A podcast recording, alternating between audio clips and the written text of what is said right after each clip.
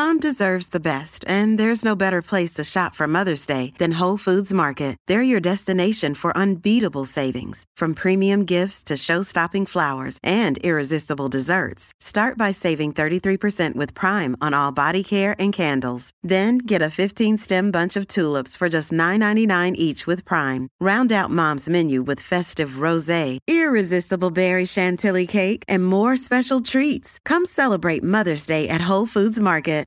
Hi, this is Janine, host of the Olive Magazine podcast. You're listening to episode one of our special vegan theme series. In this episode, I chat to food writer and olive vegan columnist Richard Makin, who shares his expertise in creating inventive dishes, as well as some great advice on ingredient swaps and how to veganize your favourite recipes.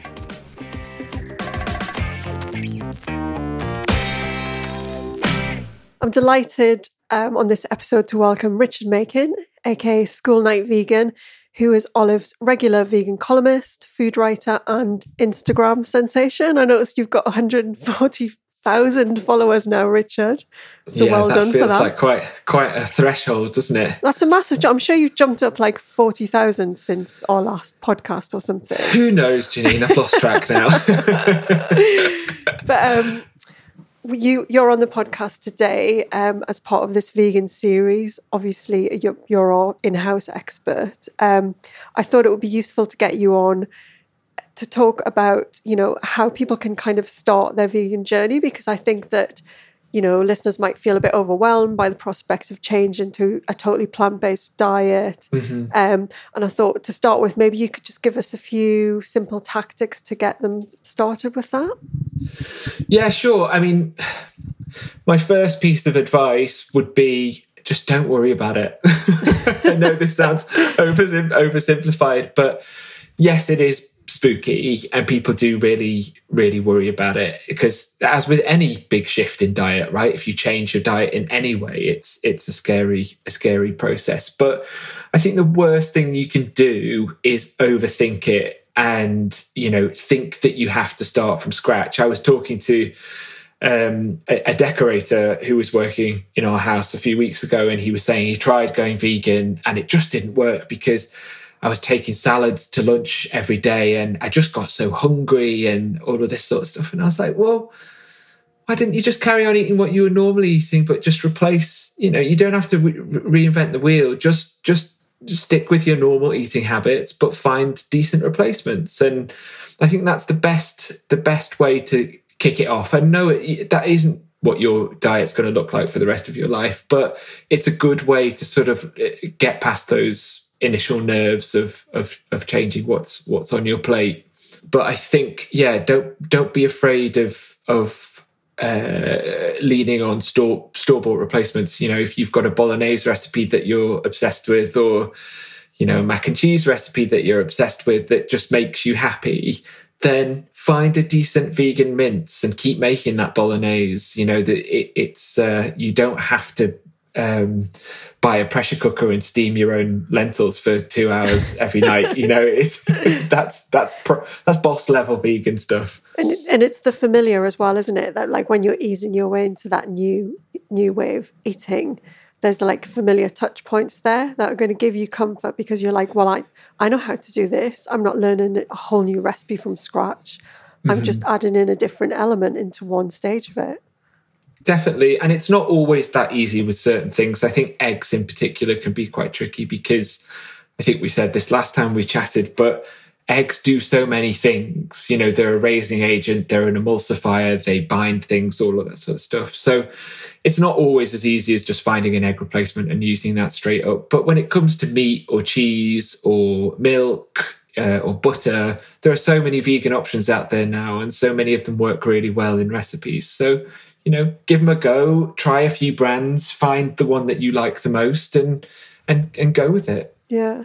And then once people have kind of, you know, started um, the, the journey and they've they've started bringing in these replacements and they kind of they're feeling a bit comfortable. What what sort of tips and tricks could you give them to to you know like move on to the next stage where you're sort of being a bit more adventurous? I think I think creativity in any cooking, let alone just mm. just vegan cooking. It's all about having the right tools and it's all about having the right ingredients, basically. And I think the main thing to being a creative cook is just having a well stocked pantry, a well stocked fridge, well stocked freezer, and knowing that you know, if you come up with an idea to to make something or a particular cake or a particular kind of cookie, or you see a recipe that gets you excited, you've got all of those things in the house. You don't have to run out and buy loads of stuff um, because chances are your corner shop isn't going to have you know all of the vegan options that you that you need. So, I mean, whether that's having well stocked tin section, you know, I've always got chickpeas, always got borlotti beans, always got tinned lentils, stuff like that.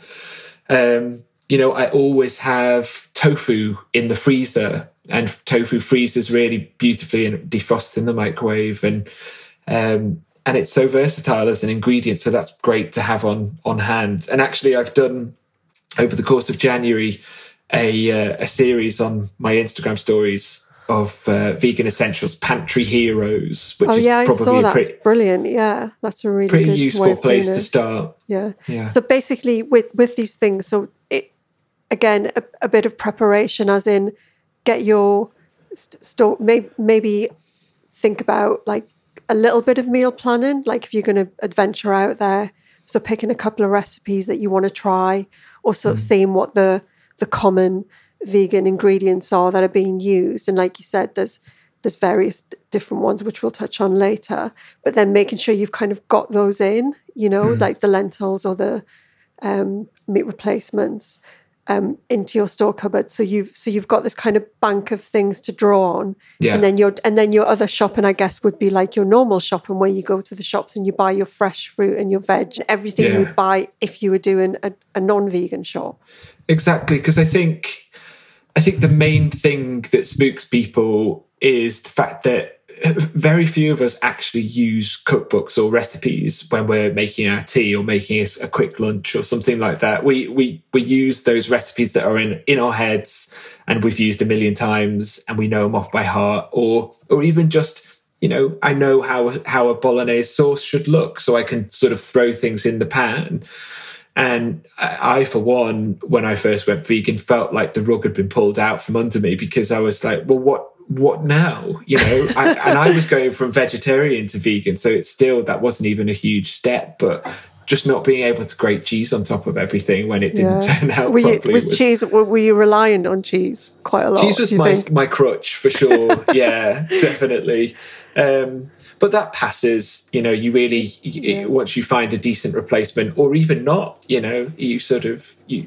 I I don't miss it really. People anymore. might be surprised by that though that you you know that you went from vegetarian to vegan and and you still found it a little bit of a like twisty road to get down to like actually get to where you're comfortable with it yeah well like i said at the start i mean it's it, any change in your diet is just a huge step out of anyone's comfort zone which is why i have nothing against people really taking their time to shift to shift their diet because i think if you if you go cold turkey and you jump straight in, um, say with veganuary, and do a month a month of of straight up vegan vegan eating, that's great. If you can manage it, that's that's fantastic. But a lot of people, you know, take a lot a lot. Perhaps people who are less comfortable in the kitchen or less creative in the kitchen it, that's going to take a lot longer and so it's still a step in the right direction if you take you know a few months rather than just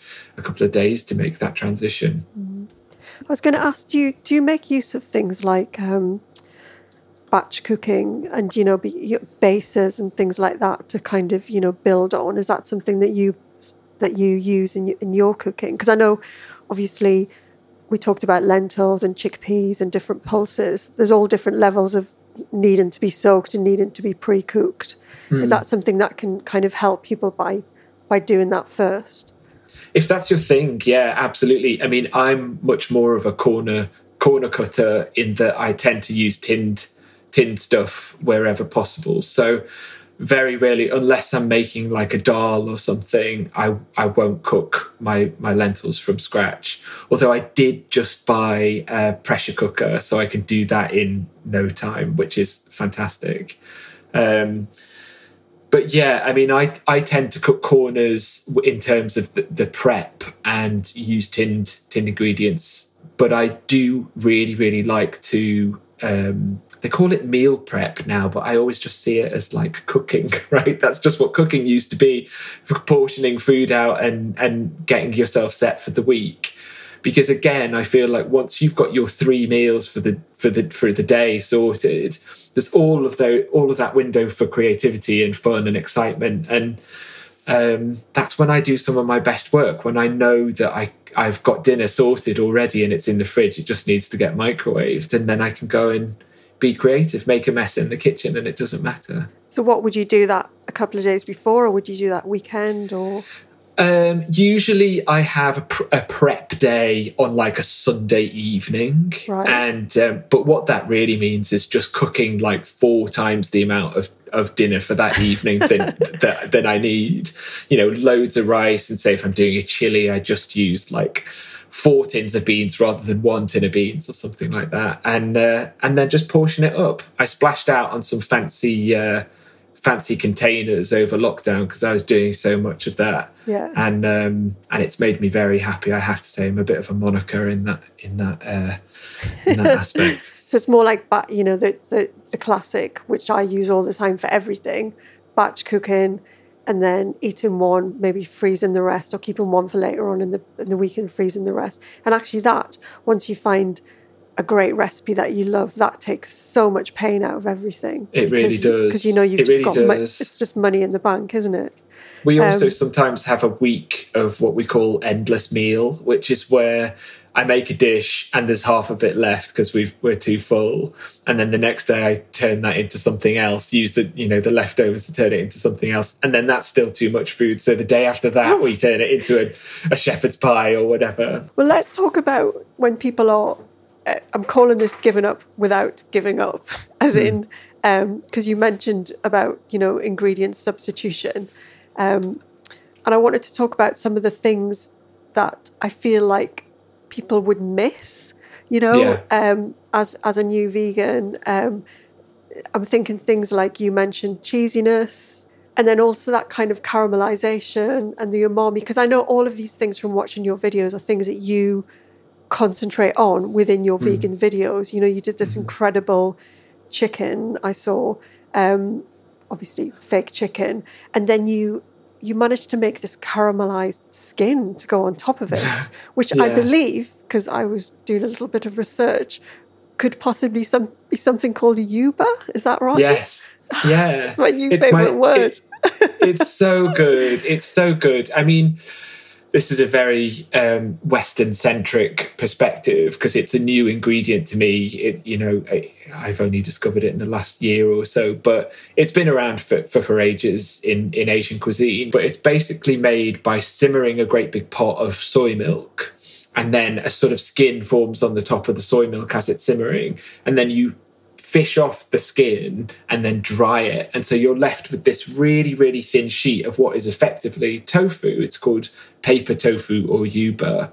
And um, it's really high protein. It's uh, it's delicious. I use it also in making um, scrambled egg, like vegan vegan scrambled egg, because it has that sort of ribbony texture to it. Um, but you can also rehydrate it, wrap it around whatever vegan meat you're making. So it, the example you're talking about was a seitan recipe, which is made with wheat gluten, and um, and then it just really behaves a lot like chicken skin. It sort of blisters and browns and goes crispy in places, and you can uh, cover it in. Um, like a sort of brown sugar spicy rub and make uh, and then make sort of roast chicken and it's great it's really good You mentioned seitan there. Uh, for people who, who who don't know what seitan is, it's not the devil. It's actually, um, as you as you said, it's a wheat gluten which is sold in its primary form as a kind of flour ish yeah thing that you add water to. That's right, isn't it?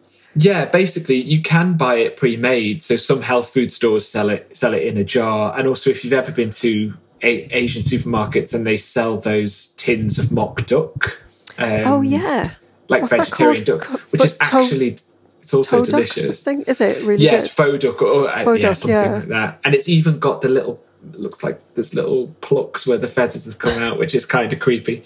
Um, but that's made that's seitan basically, and all it is is um, uh, it's made from vital wheat gluten, which is basically the extracted uh, proteins that comes from wheat flour. Um, and you buy it as, like you said, as like a, a, a, flour. It just looks like a sort of slightly darker wheat flour.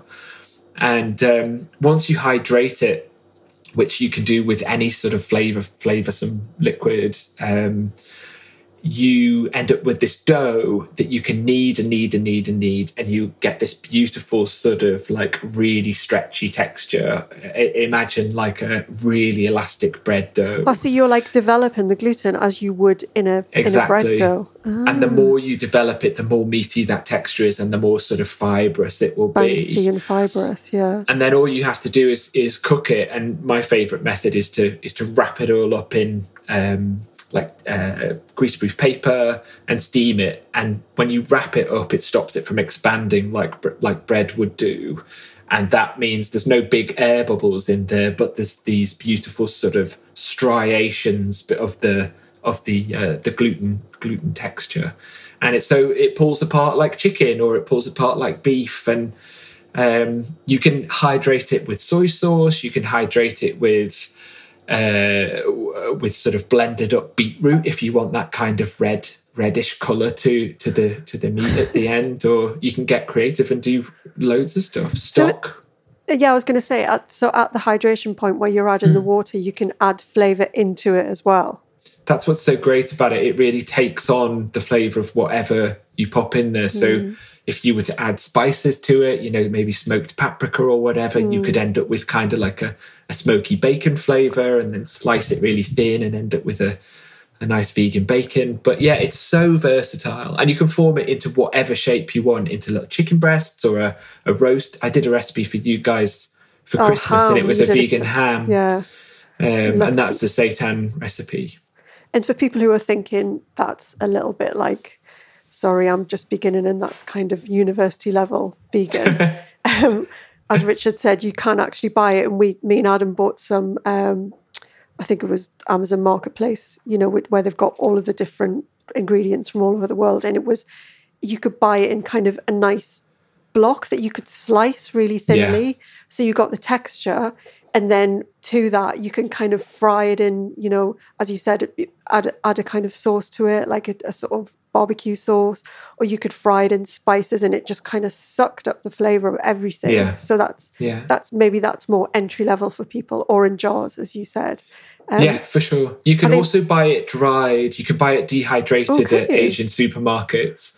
Um, much like I think we talked about last time, um, TVP or. Yeah it's like a soya based protein mm. meat alternative but you can buy it like that and you just hydrate, it in it. in hot water and then just chuck it in a stir fry or chuck it in a whatever whatever you're T- cooking tvp is textured vegetable protein isn't it and that's yeah that's like if you it's not quite i guess i don't i don't really know what vegan mince constitutes when you because now you can buy vegan mince fresh i think yes. from the supermarket but tvp yeah. will last in your store cupboard forever and every yeah. time you need it, you take out a portion, add boiling water or stock to it, and rehydrate it, and that becomes the mince that you then add to your chili or your spag bol yeah. or whatever it's yeah. one of those things that I really feel like a doomsday prepper whenever I buy it in bulk because it's like I could be I could live off this for 25 years. It's, I told you like, we lived we, during college time we lived on TVP. It was like the cheapest source of protein. It is it, yeah. it's it's a good thing, you know. It's it's it's a good product, definitely. It really is. I mean, it's yeah. definitely not the most flavorsome of the meat no. alternatives out there, but it's super versatile and like you said, it's shelf stable so it lasts for so like as a yeah TVP mince, if you're adding tons and tons of flavor, like in a chili, you you'd be all right with that. Yeah. Um, what about the the uh, the bacon question? What about getting that kind of smoky, you know, kind of umami bacony flavor? Is anything people can use for that sort of? Yeah. So vegans love making bacon out of everything and anything. Like if it's if it's uh, at all bacon shaped, they'll make it into bacon. I, trust me, I've seen everything.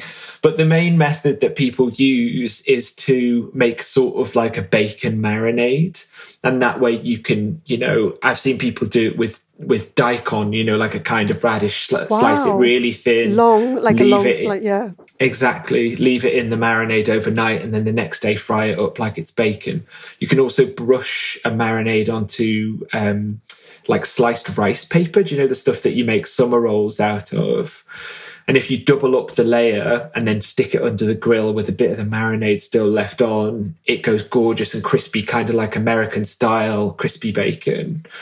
But the marinade's dead easy. All you need um, is a bit of dark soy sauce, a bit of liquid smoke, which you can buy at supermarkets nowadays. It's not it's not necessarily a specialist ingredient anymore.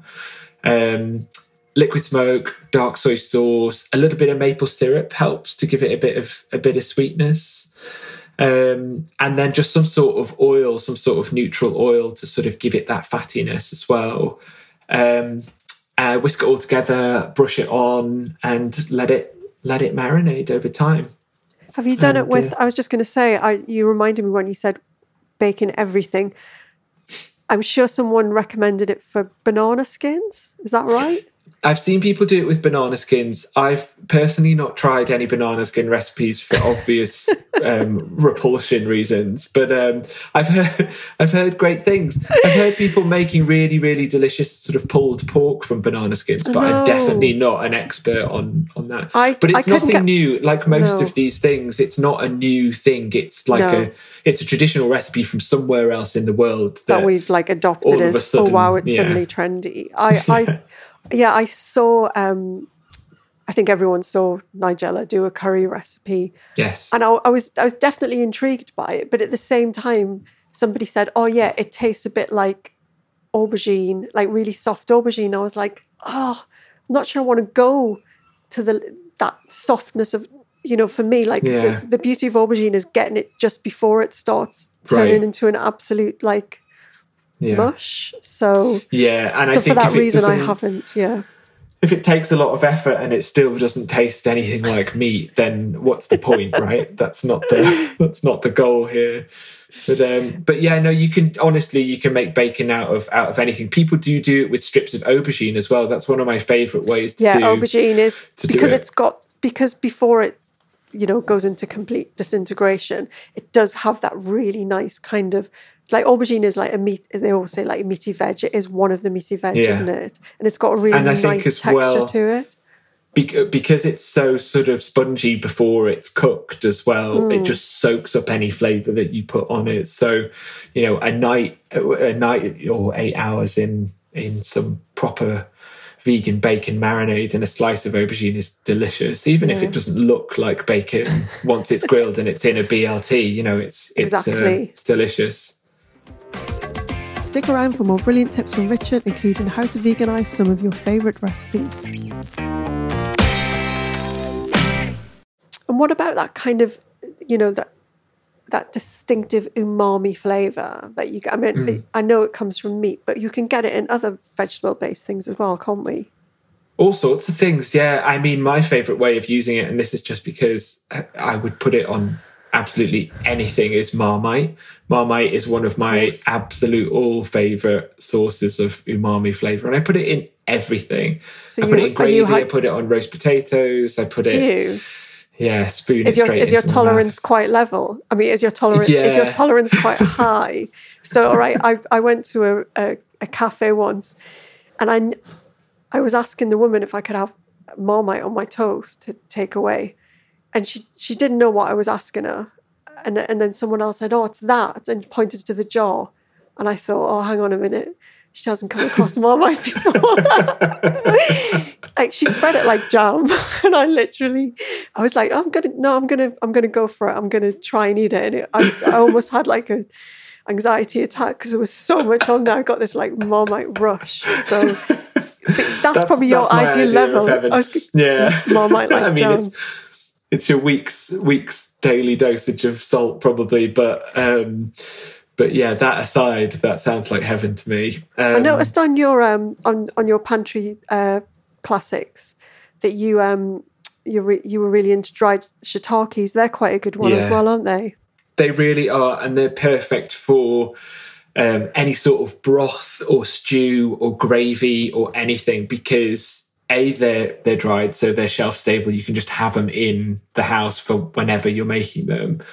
Um, and also b they they hydrate so quickly and if you've ever used them in in any of the recipes say like a risotto recipe or whatever you end up with this really beautiful delicious sort of um, mushroom stock at the end of it where, where they've been hydrated and um, that in and of itself is absolutely delicious. Sometimes I just drink it. I know that sounds really gross, but it's almost like drinking Bovril, you know, it's like this beautiful sort of meaty stock, but that added into any stew or um, or gravy, or just throwing really finely sliced um, shiitake mushrooms into a stew or, or gravy will will make for a really delicious umami taste.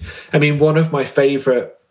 We were talking about mince before vegan minces, and one of my favorite methods when I've not got any store bought stuff in in the in the house is to just mince up shiitake mushrooms, hydrate them, mince them up really, really finely, and then you can even throw in some sort of like tinned um, lentils if you want to beef up the protein levels. Beef up, that's ironic, isn't it? Beef up the protein levels.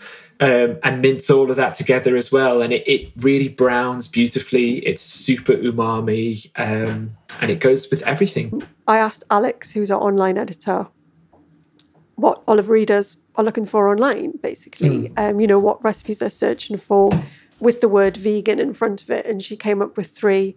Um, so it was vegan banana bread, vegan pancakes, and vegan cheese. Now, the last one I want to talk about in a little bit more detail, but banana bread pancakes, um, what, what little changes are you going to have to make to to veganize those because obviously your banana bread you can't have any eggs or butter in it and your pancakes, again, lifty things. You can't have any eggs or I think yeah. buttermilk or anything like that. Can you give mm-hmm. us some some little tips for um, for those two?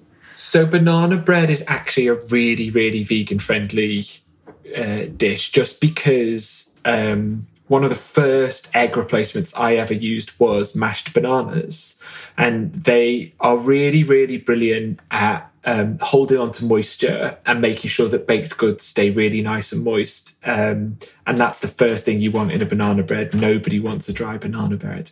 Um, so, uh, in terms of egg replacements, you needn't worry. I really think eggs in a banana bread recipe are are unnecessary anyway. So find your favorite banana bread recipe and just give it a go without the eggs and see how it turns out. If it is a little bit dry, maybe up the amount of bananas, maybe add an extra mashed banana in there. But um, that's one of the first things that I used as a as an egg replacement, and they're they're great. I use them all the time in brownies as well. They're really really good. Um, but in terms of the butter, this is something that is very easily replaced if you've got access to just you know like a decent vegan butter and there's a lot out there. Vegan margarines are all over the place now. All all of Flora's range is is vegan now so that's that's fine. Um, but also uh, uh, I, in my memory, I would always have melted the butter to put into a banana bread recipe. So you may as well just use oil anyway. So like a neutral coconut oil or even sunflower oil or, you know, something without, without too much flavor. And, um, and it, it could be, it could be necessary to increase the, uh, baking powder or baking soda, whatever it is that you're using to give it that rise a little bit. But I'd recommend giving your favorite recipe a try, just making those simple replacements and see how it turns out. If it's a bit flat, add a bit of baking powder, you know, whatever. It's um it's not a tricky one, banana bread, I would say. Yeah. And then what about pancakes? Because we're coming up to Shrove Tuesday, I believe. Well, weirdly, I just made banana bread pancakes and they were really delicious yesterday, literally yesterday. And it was essentially just banana bread batter but it cooked like a like a pancake and it worked beautifully. It was really delicious. Love that Um, idea. So you get a little lift from your because you'll have, like you said, you'll have a, a little bit of bicarb or baking powder in there anyway, and then your Yeah. bananas will give you the kind of the bounciness of the egg. That's a really Exactly. nice idea. Yeah. And they help to keep it nice and thick, like an American style pancake rather than like a thin sort of crepe. Um, but yeah, I think the main thing you want to look out for in a uh, pancake recipe is the milk. You're going to want to replace the milk with something um, fairly decent. And I would say don't be tempted to just go for the creamiest vegan milk that you can use. So, a lot of people, when they're baking um, and they're making a replacement for milk, they use, say, oat milk, something that feels really creamy and really rich. But I would always say, if you can, in baking, use soy milk because soy naturally contains lecithin, which is an emulsifier. Um, it's the ingredient in egg yolks that helps to emulsify ingredients and stop, you know, things from splitting, whether it's your batter or your, you know, cookie dough or whatever. Um, and soy naturally contains lecithin, so you'll find it really does improve the texture of the final bake if you use soy milk over any other kind of plant plant milk so, for that. so this is the time to go back to the the original vegan milk soy which everyone Yeah. which was the only thing everyone was drinking like 10 15 years ago until Yes. we got this explosion of all different kinds of milks so I mean, that- I that's good only. I literally only ever buy two kinds of vegan milk. I mean, excluding canned coconut milk, Mm. Right. but in terms of cartons, I would only ever buy unsweetened soy milk soy for baking and yeah. like a really nice creamy oat milk for in coffee or for your coffee You know, yeah. yeah. cool top tips there um and on that note actually um we did a baking series last year and if anyone wants to go and listen to it richard did a fascinating really really deep dive into um, vegan baking which is great so um, i'd check that out um, and lastly because i want to talk about cheese because you know i love cheese you love cheese our readers love cheese. Vegan cheese is one of the biggest things that they search for. And I know Right. that you've had quite a long journey into vegan cheese, making it from scratch, Yeah. making all of your favorite cheesy recipes out of it, and you, you've nailed it basically. Um, and you did one of our most popular vegan recipes online, which is the vegan mac and cheese. It's fantastic. Um, can you talk us through the different because it, it, it hits various points and various different ingredients that you know that all come together to make this like the ultimate vegan cheese so can you kind of talk us through the recipe Yeah, sure. So that recipe is I have this really vivid memory of baking it and I was on my own in the house and um I think it was maybe try number 3 of trying to get it right and I was starving by this point. I was absolutely starving and it came out of the oven and honestly it could have tasted horrendous because I was going to eat it anyway, but I ate the entire tray. The It's a big entire tray. tray. It's massive. It's there's a massive 300 grams of pasta in here i'm looking at the recipe All right, Janine, no judgment. But um, it's delicious. And I feel like what makes it so good is um, you're right, it's those elements of cheesiness. I'm doing that. You can't see this because this is a podcast, but I'm doing that with with quote quotations. Um, and I feel like the main thing you need to hit is that sort of cheesy nuttiness. And as uh, you know, unless you've had your head in in the sand, um, I, I I think most people understand that that comes from nutritional yeast in a lot of vegan. I still lot of think vegan i still think nutritional yeast though is it might be for us as cookery writers um out, you know quite familiar but Hmm. i still think people feel a little bit removed from it you know Do you people think it's a it's a cult ingredient?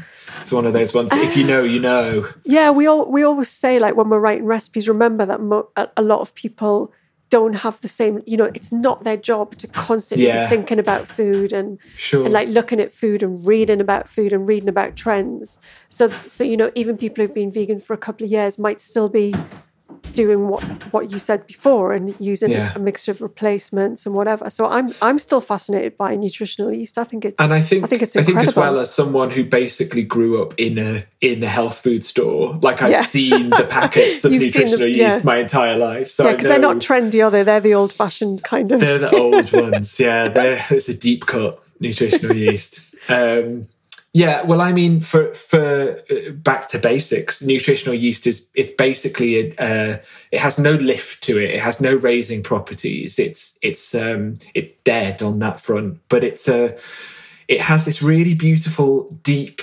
umami, nutty, cheesy flavor that um, I find that if you add it to any sort of creamy sauce, like a bechamel or whatever, it just ups that cheesy cheesy factor exponentially. Um, and it looks a bit like fish food, so don't be put off. It's these sort of flaky little yellow flakes, but um, but it, it's delicious, and the smell alone, I really I love the smell of it. But what you miss, I think, when you overuse nutritional yeast is that sort of tang that that cheese gives you, that sort of acidity. And so, in whatever recipe you're making that has that sort of cheesy vibe, you want to find a source of acidity in there somewhere. So, whether you use lemon juice or a little dash of vinegar, you can even buy vegan um, lactic acid, which is like it comes in in a powder form, but that's sort of pro level stuff. And I wouldn't say it's necessarily even much better than just using a dash of vinegar. dash of vinegar. So you've got apple, you've got apple cider vinegar in your because you Yeah. make like a cheese topping from uh, cashew nuts, which is another one of your hero ingredients, isn't it? hmm Yeah, I mean, cashews are heroes in that they are mega creamy. And when you soak them in hot water for a little bit, they blend perfectly smoothly.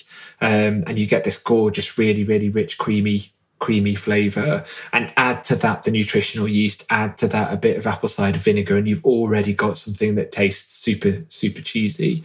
The one thing I would say be aware of is that I read a few articles recently about um, the ethical issues with uh, with cashew nuts, and apparently there's a lot of issues with farmers' Yeah. rights. So just be careful where Just you get your eye on that. cashews from, and it Yeah. may be worth splashing out buying some fair trade ones, um, Yeah. just to just so that you're you know guilt free on that tip. front. I think that I think that happens quite often in the food world where something becomes very popular, and you know we we we do and we should constantly check ourselves about yeah, you know sourcing things and where they're from and and if there's a story in the news you know there there is usually a a good way of buying it keeping the farmers you know it's it's not always the answer to just stop using it because people still need to work and live so you know there's a lot of information out there to sort of educate yourself with um so look at, looking at the recipe it's you know you you've made your cashew nut topping which is cashew nuts vinegar a little bit of syrup, um, coconut oil kind of whizzed together, and that's kind of your super cheesy topping to go on top. yeah. But um, this and and again because it's it's mac and cheese, just normal pasta. But talk us through the sauce because you're using um, a few special ingredients. We- We've got white miso in there, and we've got Yeah. tapioca starch. Yeah, so miso again is one of my sort of big flavor bomb ingredients in that um, if you've ever used it in miso soup or any sort of recipes as like a stock starter or I, I don't know, whatever, it's got such a beautiful flavor. And I would say that if you close your eyes and say spread it on a cracker or something, it's not that far away from a cheesy flavor. It has that sort of funky fermented flavor of like an aged cheese. Um, and again, when you combine it with stuff like nutritional yeast, um, it gives it even more of that. So I just think it adds another dimension to the to the sauce that gives it that sort of cheesy kick. But then the tapioca starch is really for texture. So tapioca starch is much like cornstarch in that it helps to thicken sauces and um, and uh, emulsify sauces and make them really really smooth and glossy. But unlike cornstarch, tapioca starch makes things stringy and stretchy. So it, that's the reason it's in my sort of one of my most popular recipes is a is a vegan mozzarella recipe, and that's where the sort of stretchy, stringy cheesiness comes from. It's the tapioca starch, and it's just the way it's just what happens when you thicken something with with tapioca starch. You get this sort of like stringy experience. But um, but it works really well in this recipe because it's a baked mac and cheese. So as it bakes, the tapioca starch cooks, and you just get this beautiful sort of glossy baked, uh, yeah, gorgeous pasta. I'm You're really so making hungry. me hungry talking about, about now. In in saying that, it's it's not it's not a, a highly complex recipe. You're basically going through a very similar process as you would to making a normal mac and cheese, but you're just sub, you're just substituting in various little tricks. So sure. you end up with this amazing, super cheesy thing. And yes, I'm actually starving as well. No, thank you. I mean, after reading. And, and by all means, though, if you've got a uh, a vegan cheese that you're really fond of and you're really into, there's no need to make that topping for the top. Just grate it on and, and bake it as you as you normally would. That's fine. But what I like doing is creating recipes that work for people who don't necessarily have access to a big supermarket or perhaps live in the sticks and you know whatever have to order things online. But um, yeah, vegan cheese isn't necessarily accessible to everybody, but yeah, hopefully true. the ingredients for this recipe are. And then once you, as you said, once you've bought your tapioca starch and you've got your vinegar in your store cupboard, you've got your cashews, you know, you've they're all um, ambient things. They, they don't go mm. off. So you've got yeah. them to use again and again and again. And that's what's nice about giving people the tools to do this is then they can go back and recreate it without having to go and buy new stocks of stuff. And as well, if you feel like the recipe needs a few tweaks and you understand what each of these ingredients does, then it's like, yeah, I want some more tang. I'm going to add some more, some more apple cider vinegar, or I want some more of that funky fermented flavor. I'm going to, you know, up the um, the uh, miso miso amount. Brilliant. I think we've got some great tips there. So keep it simple. Don't try and dive in. Don't be like your your builder and eat salads and then just give up. Try, you know, use clever replacement. Ease yourself in carefully. Mm. Um, you know, and try some new things. And go on to olivemagazine.com and try Richard's vegan mac and cheese because it is fantastic. Um, but thank you so much for coming to chat to us today, Richard. And if people want to find you on Instagram and go and check out those pantry staples, it's at School Night Vegan. That's the one. Yeah. All right, brilliant. Thank you so much for coming today. Thank you for having me, Janine. Okay, bye. Thanks for listening to the Olive Magazine podcast. If you want to listen to the other episodes in this special vegan series or explore more of our back catalogue of over 200 episodes, you'll find us on all the main platforms and at our website, olivemagazine.com, where you'll also find tons of useful recipes and some great cooking advice.